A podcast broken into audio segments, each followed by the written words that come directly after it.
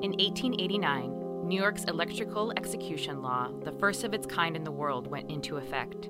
A year later, New York State had three functional electric chairs to carry out capital punishment, an alternative to the gallows. There was one at Sing Sing in the Hudson Valley, Dannemora in the North Country, and one at Auburn Prison, about 20 miles west of Syracuse. Auburn's chair delivered the very first electrocution execution. Electrocution as a means of execution was thought to be clean, quick, and humane, but in reality, it was sometimes a much more gruesome affair. On August 6, 1890, William Kemmler, convicted of killing his common law wife, would be the chair's first victim. The electrocution did not go smoothly, with multiple waves of high voltage current burning through Kemmler's flesh. Between 1888 and 1965, New York State had the death penalty. In that time, five men from in and around the Syracuse area were executed in an electric chair for their crimes. The electric chair that killed William Kemmler would be the same one that awaited the subject of our next story about a man who killed a beloved Syracuse detective in broad daylight, a block or so from Syracuse's City Hall. After a sensational trial, his final judgment would be in Auburn Prison's electric chair. I'm Sunny Hernandez. And I'm Josh McDonald. This is The Condemned, the stories of five men with different paths who arrived at the same destination the electric chair. Here is our second story. July 31st, 1893 was a Monday. That morning found the city of Syracuse's downtown humming with commerce, basking in the fine summer weather. Shopkeepers opened their stores, customers looked for deals at the farmers market in Clinton Square, diners ate breakfast at Palmer's Government Cafe, and work continued at the new Bastable Theater. But the people of Syracuse were uneasy. Banks and businesses an hour and a half away in Rochester, New York, had been hit with a rash of safe crackings and burglaries. As summer approached, the crime wave traveled east and had crested in the central New York region. The detectives of the city police force had not been idle while safes were being sacked and dwellings burglarized right and left, the Syracuse Standard newspaper reported. A post office had been robbed of $200 and $1,000 worth of postage stamps. A home was hit by burglars. On July 5th, a downtown Syracuse shoe store had been broken into and had its safe cracked, and pounds and pounds of nickels and dimes were stolen. Crimes multiplied. People worried. Daniel Savage was the head waiter at Palmer's Government Cafe on Warren Street in downtown Syracuse. During the crime wave, the waiter had for weeks noticed two men, one tall and brawny, the other short and younger, eating silently in the back of the restaurant. Savage figured the two were new to the city, but he watched them closely. They sat away from others in the diner and never spoke to anyone. They dressed plainly, and yet they ordered the best of everything. Incredibly, they would drop up to $5 for their meals, which today would be around $145. After the burglary at the city shoe store, the newcomers disappeared, only adding to Savage's suspicions. After a while, the two strangers returned to dine. At the end of their meal, Savage knew he had been waiting tables for criminals. When the bill came, the men paid in piles and piles of nickels and dimes. Fred Palmer, the owner of the cafe, called Syracuse Police Headquarters, which at the time was located inside City Hall, a short walk away on Warren Street. There are some suspicious characters at breakfast here, Palmer said, and I think you want them. The only detective on duty was James Harvey, and he was having a rough morning. Before work, the 54 year old detective had gone to an undertaker's office and made the last payment on his wife's funeral expenses, leaving him sad and down. Dressed in civilian clothes, Detective Harvey made the short walk from City Hall to Palmer's Cafe. As was his custom, he did not carry a gun, believing it was only necessary when he had to apprehend only the most desperate characters. He arrived at the restaurant, and the two suspected burglars were pointed out to him. One was tall, with a derby hat on his head. The other was shorter and younger, dressed in a straw hat. Harvey started toward them, but Palmer asked him to stop, not wanting a scene inside his restaurant. Harvey agreed. He waited outside, pretending to look casual by inspecting ears of corn at Perry's seed store just north of the cafe. When the two men exited the restaurant, Harvey followed closely behind, eventually pulling the two into a doorway for a short conversation. Harvey positioned himself between the two and held each by an arm. The tall man was on his left, the short man in the straw hat on his right. They started walking north on Warren Street. When they were 50 yards from City Hall, one of the men shouted something. Some witnesses thought it was, Let her go! Harvey got tripped up, and the short man struck him on the back of the head with a revolver. A dazed Harvey turned and looked at the men. The taller one had his revolver pointed at Harvey's face and pulled the trigger. The bullet entered Harvey near his right eye and exited out the left side of his head. He fell with a groan. Everyone froze. Several bystanders rushed to him as he uttered his final words Lord, have mercy on my soul. The murderer and his companion did not hesitate and started running east. After crossing the Warren Street Bridge, they separated. The smaller of the men walked into a clothing store, hoping to escape out the back. Instead, he was met by one of the store's helpful clerks. The clerk thought the man looked pale and breathless, but nevertheless tried to sell him a suit of clothes. To the question of what he needed, the man replied only, uh, Socks. What size? Uh, tens, the nervous man answered, keeping an eye on the front entrance of the shop. The socks cost 25 cents. The man placed three dimes on the counter and ran out of the back without waiting for his nickel. He disappeared into the streets of Syracuse. His tall companion was not so lucky. Syracuse resident Richard Malone was just feet from where the shooting had happened and took off in pursuit of the gunman. Soon he was joined by five others crying, Murder! Murder! Then by dozens. In moments, more than a hundred people joined the chase. Catch him! Stop him! Shoot him! They yelled. The man was a fast runner, but Richard Malone kept pace. Malone and the crowd chased him up and down the city streets, even bursting through a passing funeral procession. The man tried to hide beneath the stoop of a home. The crowd gathered. Syracuse police officers with a wagon arrived on the scene. Throw up your hands, an officer shouted. Instead, the man dropped his hands to his side. At that moment, Malone, who had chased him to the stoop, grabbed the gunman by the hair and pulled him out into the open. The man was loaded into a wagon and taken to the police station. But that wasn't going to be easy. The crowd, more than a hundred people and growing, was on the verge of becoming an angry mob, and they wanted to string up the man right then and there. The people of Syracuse were furious. They had seen one of their own, a devoted officer, a father, a son who looked after his 94 year old father, shot down in broad daylight in the heart of downtown. They wanted revenge. Lynch him! Lynch him! The crowd shouted as the police wagon made its way to headquarters.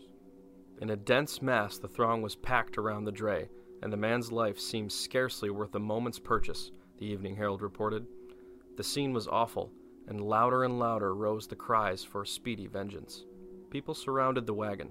The officers inside, with great skill, made the short ride to the police station on Water Street, where the maddened crowd was doubled by those who had remained at the murder scene. At the door, the prisoner was pulled from the wagon, and at least four men rushed at him, one even striking him. He was hurried inside. The heavy doors of the building slammed shut in the faces of the excited crowd. Once inside, he was made to walk by the cold, lifeless body of Detective James Harvey, lying on a stretcher on the floor by the entrance. He was searched. A large roll of money was found in his sock. He had on his person burglary tools, including the latest devices known to safe blowers, which to the police proved that he and his comrade were responsible for the recent string of robberies. Then the police were in for a surprise. They found in the man's jacket a 44 caliber Colt revolver and a 38 Smith & Wesson, both fully loaded. Was it possible that the man was not the killer of Harvey? Maybe it was the smaller man who had seemingly vanished from the city. Impossible, Syracuse Police Chief Charles Wright said. They had the right man. He must have refilled the one spent chamber while he was running, or maybe while he was hiding under the stoop prior to being captured. The arrested man said his name was George Barnes, but he refused to say where he was from. All I ask is that you give me a fair show, he said. Wait till you examine the matter, and I'll prove I am all right. Yes, you'll be given a show, an officer replied. This quieted the prisoner. He asked for some cigarettes and was given five packs, which he smoked one after another. With a crowd demanding him at the end of a rope and police inside writing up details of the murder, George Barnes sat alone in his cell, coolly smoking. While the situation inside the station was calm, outside it was anything but. Despite the capture and arrest of the alleged gunman, a mob of citizens remained outside of City Hall, calling for George Barnes's head and waiting for the apprehension of his accomplice. Rarely in all its history has the community been so deeply moved, the Syracuse Herald wrote. The tragic event was the all engrossing topic, and the people neither did nor could talk about anything else. Any movement by the police wagon or any rumor from the police station would send a crowd following behind, hoping to see Barnes's accomplice be captured. A half witted countryman was charged with a minor violation, but the mob mistook him for the murderer's comrade and nearly grabbed him from the arresting officer. Outside the police station, the crowd still called for Barnes to be lynched. Had there been one man in the crowd to take leadership, a prominent citizen told the Syracuse Courier, that prisoner would never have been taken into the station alive. There were certainly men enough to overpower the police at that time. Every man in the crowd would have been glad to see the wretch's body dangling from a telegraph pole, but not a single one of them dared to take the first step. The crowd remained there all day and all night. As dawn broke on August 1st, police finally roped off the block around City Hall from traffic and patrolled all day by firefighters. Interest in the case was so great that Police Chief Wright allowed a Herald reporter to do a quick interview with George Barnes.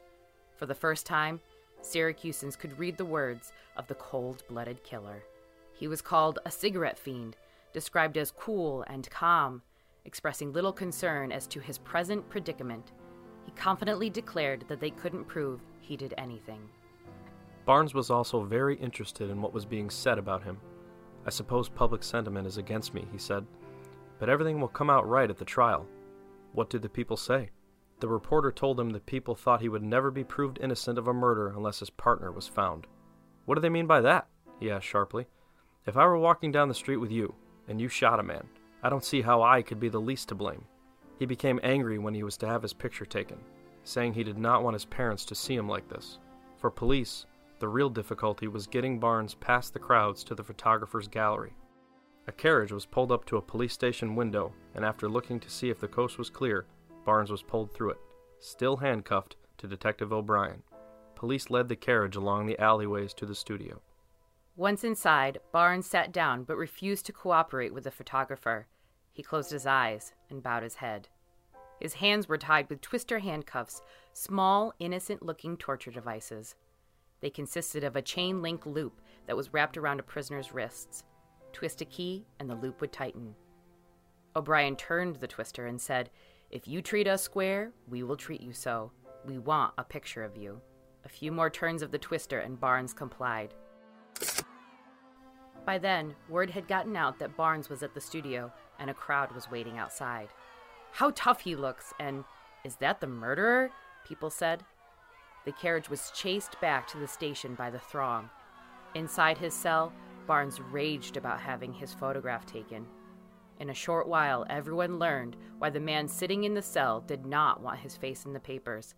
He had lied about his identity. Police from around the country soon let their brethren in Syracuse know that the man sitting in their cell was one of the country's most notorious criminals. After his photograph appeared in a St. Louis newspaper, the city's police chief telegraphed Syracuse on August 12, 1893 Hold Lucius R., alias Dink Wilson, alias George Barnes. I want him for train robbery. There is no doubt of his identity. Then he added, I will send for him when you're through with him, but I would much prefer that you would have him electrocuted first. The police chief from Kansas City wrote saying that Syracuse had apprehended the infamous Dink Wilson of the notorious Hedgepeth 4 Suspicions were confirmed on August 24th when Wilson's shorter partner in crime had finally been caught in Buffalo, New York. Through a mouthful of busted teeth after a Buffalo cop smashed him in the mouth with a revolver, he said that his name was Charles Wilson, Dink's younger brother. Lucius and Charles Wilson were raised outside of Omaha, Nebraska. When they were mere lads at school, they gained a reputation for desperate daring, which caused them to be feared and avoided by their playfellows, the Omaha Bee reported after their arrest in Syracuse. Their older sister Nettie had worked as a clerk in the Nebraska state legislature and was regarded as a young woman of great promise. She used her considerable influence to help get her brothers out of scrapes with the law until her brother's reputation tainted her own, forcing her to resign. They blew open a safe at Omaha Streetcar Company and made off with $700. In Iowa in 1891, they led a gang which robbed a train of $20,000 outside of Ames. At this point, the brothers separated. Charles moved west and was arrested after committing a burglary in San Francisco, escaping on his way to serve time at San Quentin Prison. Dink Wilson joined the Hedgepeth Four, led by the debonair bandit Marion Hedgepeth.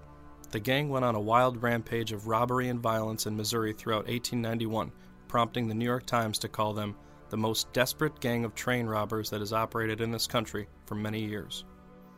On Christmas Eve 1891, they performed their greatest heist, holding up a train at Glendale, Missouri. They used dynamite to disable the train, then shot and killed the train's messenger before making off with $40,000. They escaped to Salt Lake City, Utah, with the Pinkerton Detective Agency hot on their trail. They split the money and separated. Dink Wilson made his way to Costa Rica, then Bermuda before returning to the United States. In 1893, he reunited with his younger brother and began a crime wave across upstate New York before fate brought the two brothers together on Warren Street in Syracuse over the shooting of Detective James Harvey.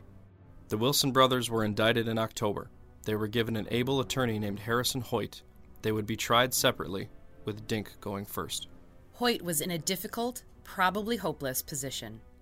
There were many eyewitnesses who said they saw Dink Wilson, dressed in a derby hat, shoot Detective Harvey in the face but there were just as many who claimed they saw a man in a straw hat, like the one Charles Wilson was wearing, fire the fatal shot.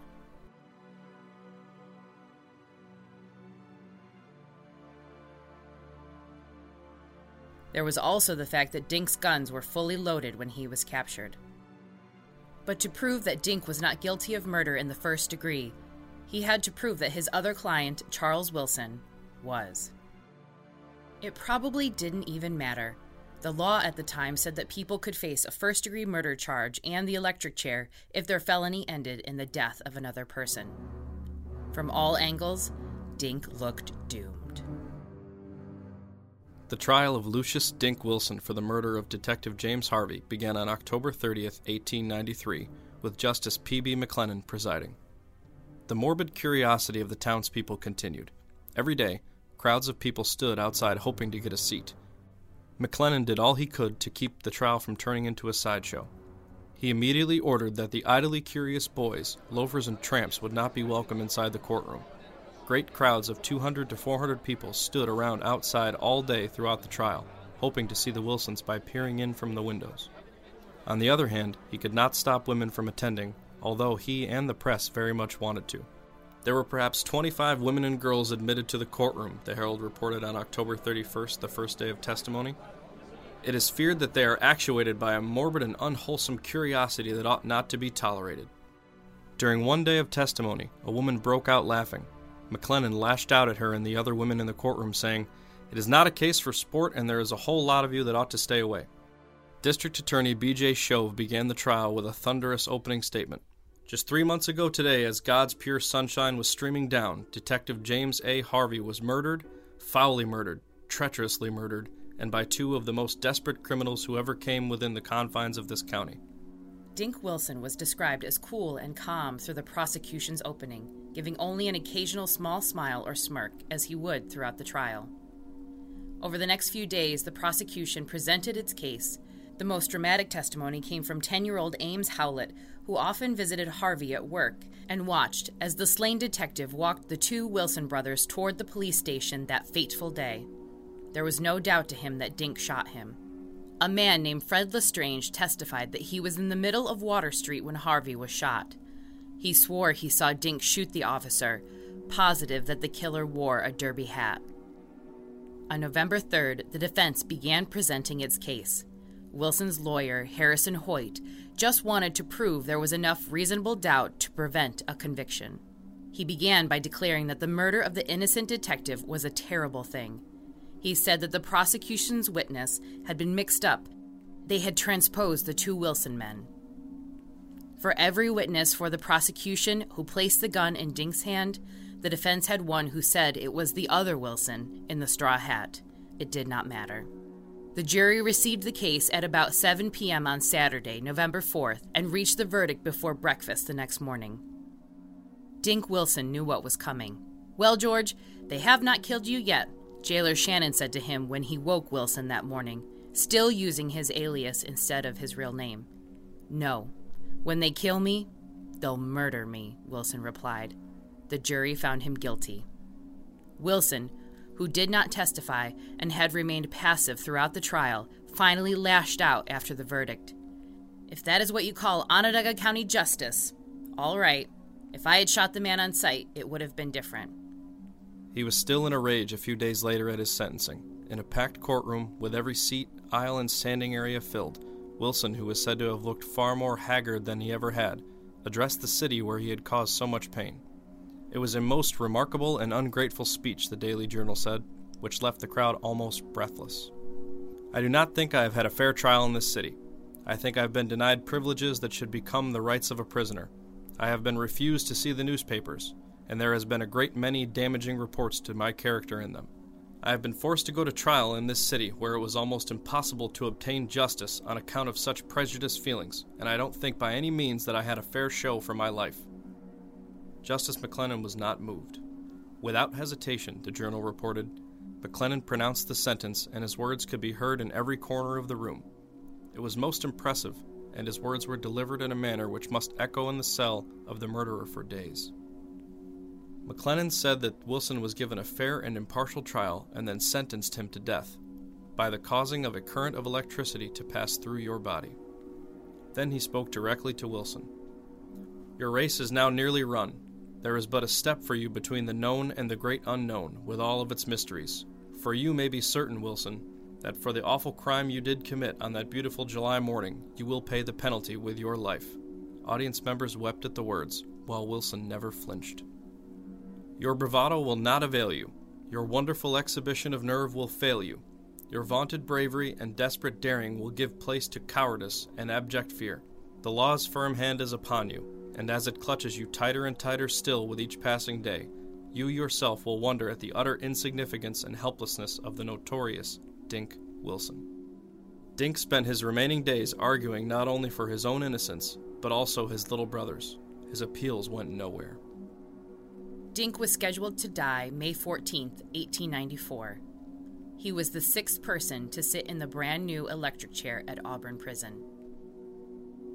The device had been built in the prison's workshop. It looked like a simple, four legged, heavy oak chair with a high back. It was bolted to the floor. A thick black electric wire ran from the base of the chair to the wall. It was described as grim and uncompromising, without a single curved line. On the chair were two electrodes. One was an inverted metal bowl which was strapped to the head, the second was placed directly on the condemned's back in the earliest executions, but later moved to the lower right leg. The death chamber was kept empty except for witnesses, and sometimes as many as a dozen doctors. The executioner would strap the convicted to the chair via the chest, waist, wrists, and ankles, and then place a leather mask over the condemned's face. He would then retreat behind a wall where he would flip a switch. Some executions in Auburn prison before Wilson were disasters. During the execution of a man named William Taylor, 1,260 volts were sent through his body, but the chair shattered, and the second hand generator supplying the current burned out. Taylor, in unbelievable pain, was carried alive to the nearby autopsy table and given a dose of ether to keep him alive for the moment. The prison staff, without a generator, flung power cables over the prison walls and connected them to the local power grid. Another shock did in Taylor. Dink Wilson spent his final days with his lawyers.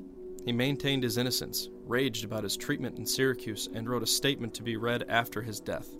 He slept soundly the night before, but rose early, dressed, and began pacing his cell. The night guard bade him good luck after his shift ended. Well, it can't be helped, Wilson responded. He was given a big breakfast of steak, eggs, coffee, toast, and a pineapple, but his appetite failed him, and he ate only the fruit and a bit of the toast. At 11 a.m., his final meal was served, right from the warden's table broiled trout, lettuce, milk, potatoes, salad, eggs, bread, and a bottle of beer. Wilson only drank the beer, then started smoking cigarettes, which he did right up until the time he was summoned to go to the death chamber. When the door to his cell was knocked on, meaning it was time to go, Wilson dropped his last cigarette to the floor and told an attendant, Pick that up, will you? He refused all religious guidance, declaring, I am skeptic. He was dressed in a well fitting suit of black. His hair was neatly brushed, and a reporter said he looked nothing like the desperado he was. As attendants strapped him into the chair, Wilson surprised the audience by speaking to them, imploring them about his younger brother's innocence. Gentlemen, he said, I desire to say that the man who is confined in the Syracuse jail is in no way connected with this case. In no way whatever. He is perfectly innocent of these charges. As an electrode was fastened to his head and the mask placed over his face, Wilson said, I have made a written statement which is in the hands of my attorney and which is true in every sense of the word. That was all. He made a small bow like gesture toward the audience, then the warden gave the signal, and 1,680 volts were sent through his body. He straightened in the chair. The Rochester Democrat and Chronicle reported he was undoubtedly dead in an instant, the current immediately shattering his nerve centers. The voltage was decreased to about 150 volts after 5 seconds, then gradually increased for 3 seconds before it was reduced again for the remainder of a minute. After the one minute, physicians were invited to examine the body. The only problem was they had all forgotten a stethoscope, so they placed their ears to Wilson's chest. He was dead. A letter was sent to his family in Nebraska asking about what should be done with his remains. They wrote back they could not afford to have it shipped home. He was buried in quicklime on the prison grounds. Newspapers raved about Wilson's death as the most successful electrocution ever performed. The Syracuse Courier gushed. Four minutes from the time that Keeper Shaw rapped on the door to Dink's cell, the man had been brought in, strapped to the chair, the current turned on, turned off, and five doctors had pronounced death to have been instantaneous, all in four minutes. The Elmira Telegram said, The desirability of electricity as a means for carrying out the command of the law could never be questioned by the person witnessing an execution similar to that of Lucius Wilson. That death was painless and instantaneous, there can be no doubt. In Dink Wilson's written statement, he again said that his incarcerated brother Charlie had nothing to do with Detective Harvey's murder, this time saying he was not even there at the time.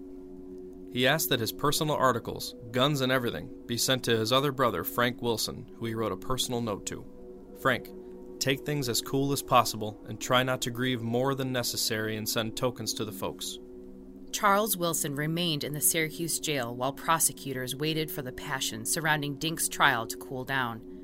They figured they could not find a fair jury until then. His case finally went to trial in September 1894. He was convicted of first degree murder and sentenced to death and brought to Auburn Prison. On June 11, 1895, New York State Governor Levi Morton commuted his death sentence, ordering him to serve the rest of his life in prison.